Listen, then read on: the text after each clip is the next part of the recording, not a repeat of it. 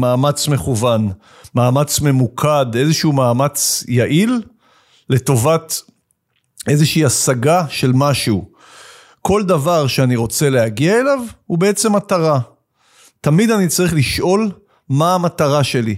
זאת אומרת, לאן אני רוצה להגיע? המון פעמים אני שומע אה, מאומנים שלי או הורים של מתאמנים שלי.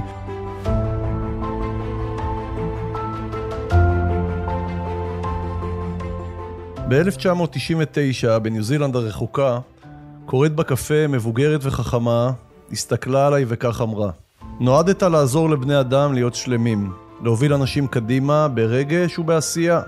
אני שירן שלם, מאמן בני נוער, מנטור לחיילים ולבוגרים. מעביר תוכניות הכנה לצה"ל ואימונים בבתי הספר ב-22 השנים האחרונות. יש שיגידו שאני הלוחש לתלמידים. בעיניי, אני איש חינוך ואיש של דרך וערכים.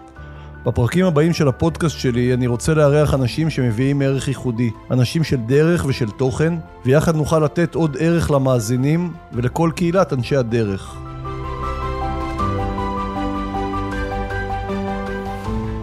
שלום, בפודקאסט החדש שלי אני רוצה לדבר על אה, דבר שנקרא מטרות.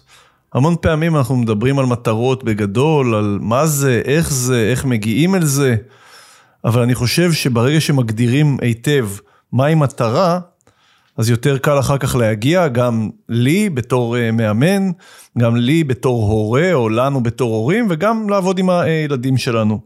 אני חושב שמטרה, בראש ובראשונה, היא אה, מאמץ מכוון, מאמץ ממוקד, איזשהו מאמץ יעיל, לטובת איזושהי השגה של משהו. כל דבר שאני רוצה להגיע אליו, הוא בעצם מטרה. תמיד אני צריך לשאול מה המטרה שלי. זאת אומרת, לאן אני רוצה להגיע? המון פעמים אני שומע אה, מאומנים שלי או הורים של מתאמנים שלי, או בכלל בשיחות, אני רוצה להשיג ככה וככה. אבל האם בעצם בזה שאני רוצה להשיג, קבעתי לי מטרה? רוב האנשים, אני חושב, לא מציבים לעצמם מטרות. לא כי הם לא רוצים, כי הם פשוט לא חושבים על זה. הם איכשהו נסחפים בזרם או הולכים עם העדר, אבל לא באמת יש להם איזושהי אה, מטרה ברורה, איזושהי מטרה שהם כתבו אותה. אני טוען, אה, גם בתור שירן, גם בתור מאמן, גם בתור מנטור, גם בתור אבא, שמטרה צריכה להיות כתובה. ברגע שהיא כתובה, בין אם זה על הקיר, בין אם זה מעל המחשב, בין אם זה בעמוד השער של הטלפון, אני אה, במסך הנעילה. אני אתן לכם דוגמה. אני עובד עם ילד על רישיון נהיגה. הילד לא הצליח לעבור שני טסטים. ביררנו מה המטרה. המטרה לעבור את הטסט הבא. בשביל המטרה הזאת צריך לעשות איקס שיעורים, והילד לקח דף A4 וכתב על הקיר, הדביק על הקיר, אני הולך לעבור את הטסט הבא. כמובן שהוא עבר, היות שהוא ראה את המטרה הזאת מול העיניים, היא הייתה לו ברורה, והיא הייתה לו בהירה, ואז גם בתת מודע הוא הבין שזאת המטרה שלו, והוא הבין תוך כדי תנועה מה הוא צריך לעשות. אני גם חושב שאם המטרה לא מוגדרת כמו שצריך, היא מהווה מכשול. אם לא הגדרתי את המטרה היטב, יכול להיות שהיא גדולה מדי, אולי היא קטנה מדי. אם המטרה קטנה מדי והשגתי אותה תוך יומיים, שלושה, שבוע, ברור לגמרי שהיא לא הייתה מטרה מתאימה. מטרה, היא יכולה להיות מטרה מתאימה, אבל לא בסדר גודל הזה. הרבה מאוד פעמים אני מסתכל על מטרות, ואני מסתכל על הגודל שלהן. מטרה שהיא גדולה, היא בדרך כלל מטרה של עוד שלושה חודשים, ארבעה חודשים, חצי שנה, עד שנה. היא יכולה גם להיות מטרה של שלוש שנים, מעבר לשלוש שנים אני חושב שזה סוג של uh, חלום. אני חושב שמאוד מאוד חשוב לקבוע מטרות ביניים בדרך אל המטרה, ואני אתן דוגמה. לצורך העניין, אני רוצה לסחוט עשרה קילומטר, מטרת הביניים היא להגיע לשלושה קילומטר, אחר כך לחמישה, אחר כך לשישה, אחר כך אולי לשמונה, ובסוף להגיע למטרה, בדיוק כמו שרץ מרתון קובע לעצמו מטרה, או ילד שמגיע, או ילדה, שהמטרה היא אה, בחינת הבגרות, לפני בחינת הבגרות יש בחינות, אה, מבחנים לאורך השנה, יש עבודות, יש מבחן מגן, מתכונת, ואז בסוף יש את בחינת הבגרות. אם כל הדרך נכונה והמטרות שהוצבו הן מטרות נכונות, סביר מאוד להניח, אני רואה את זה לאורך כל תהליכי האימון והליווי שאני עושה, שהמטרה אה, תמומש. אני חושב שהרבה מאוד מאיתנו מפחדים לדבר על המטרות שלהם, או מעין הרע, או איך זה יתקבל בחברה, אבל אני חושב שלהפך, אם אני מדבר על המטרה שלי, אז היא הרבה הרבה יותר ברורה לי, הרבה יותר בהירה לי. אם אני מסתכל על המטרה שלי, אני רואה קדימה, אני כותב אותה בהרבה מאוד מקומות, אני יושב במפגש חברתי ואני אומר, המטרה שלי היא, ואני אתן לכם דוגמה מהפודקאסט. אני בפודקאסט הזה, שהמטרה הייתה שלושה חודשים קדימה, התחלתי לדבר עם אנשים, שמעתי תגובות, התחלתי להפיץ לאט לאט את הבשורה שאני הולך להפיק פודקאסט, שאני נעזר באנשים שהם מומחים בתחום, כי אני חושב שבשביל להצליח לעמוד במטרה שהצבת, תמיד רצוי להתייעץ גם עם אנשים שמבינים בזה, לא צריך להמציא שום גלגל. המטרה היא מאוד מאוד ברורה, לבדוק עם עצמי מי עשה אותה, לצורך העניין, אני אחזור לדוגמה מקודם, מי שחה עשרה קילומטר. נגיד אבישג שחתה עשרה קילומטר, אני מתייעץ איתה, היא עוזרת לי, אני לא צריך להמציא שום דבר, היא כבר עשתה את הדרך, חובת ההוכחה היא עליי. אני חושב שגם הרבה מאוד פעמים הידיעה לאן אני רוצה להגיע מהווה מטרה בפני עצמה. זאת אומרת, אם אני מסתכל על ה-Waze, אני כותב את היעד, היעד הוא בעצם מטרה. בדרך אני צריך לעבור עוד כמה דברים.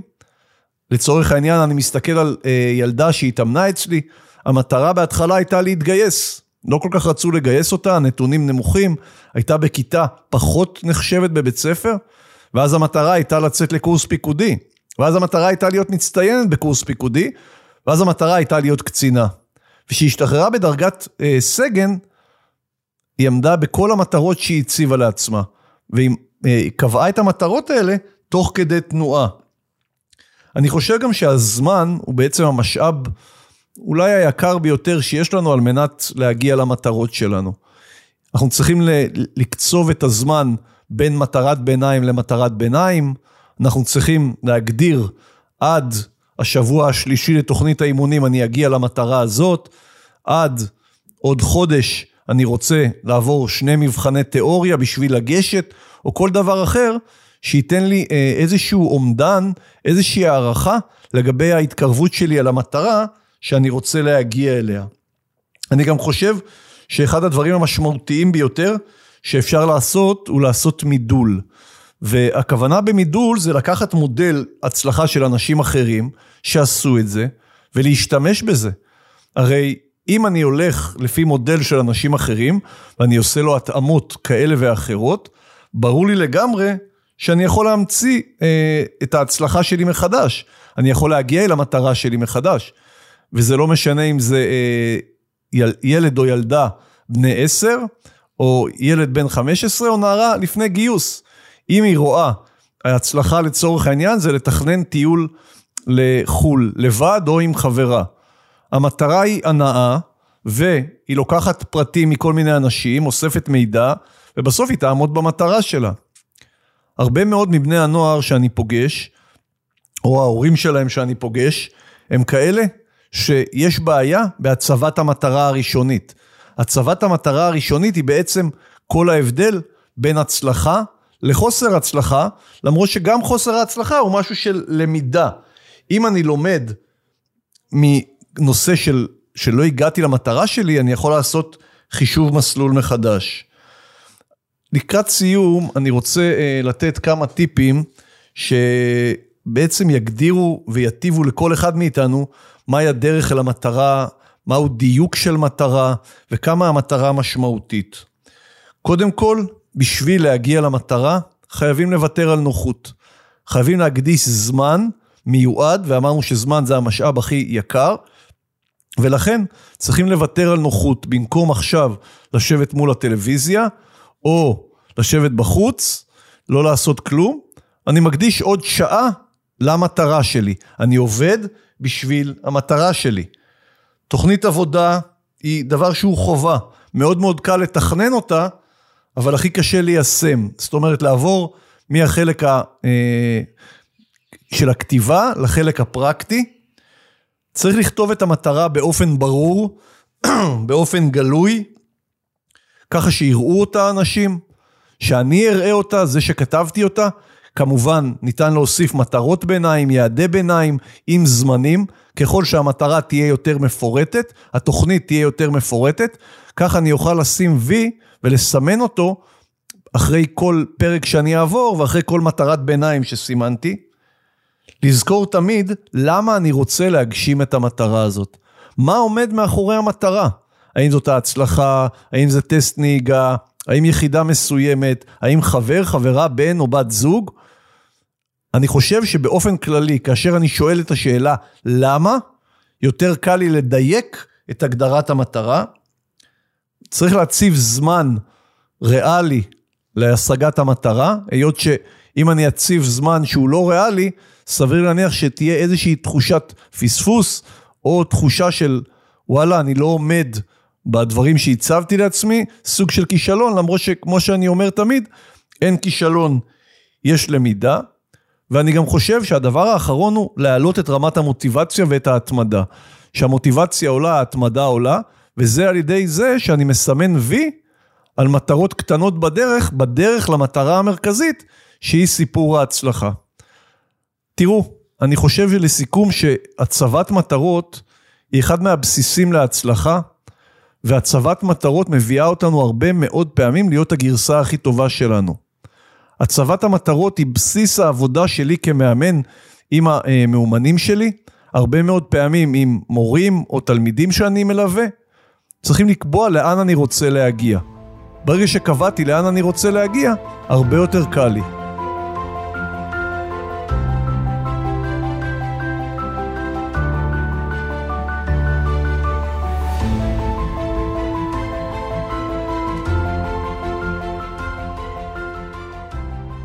טוב חברים, הגענו לסיומו של עוד פרק בפודקאסט לגדל נסיכים.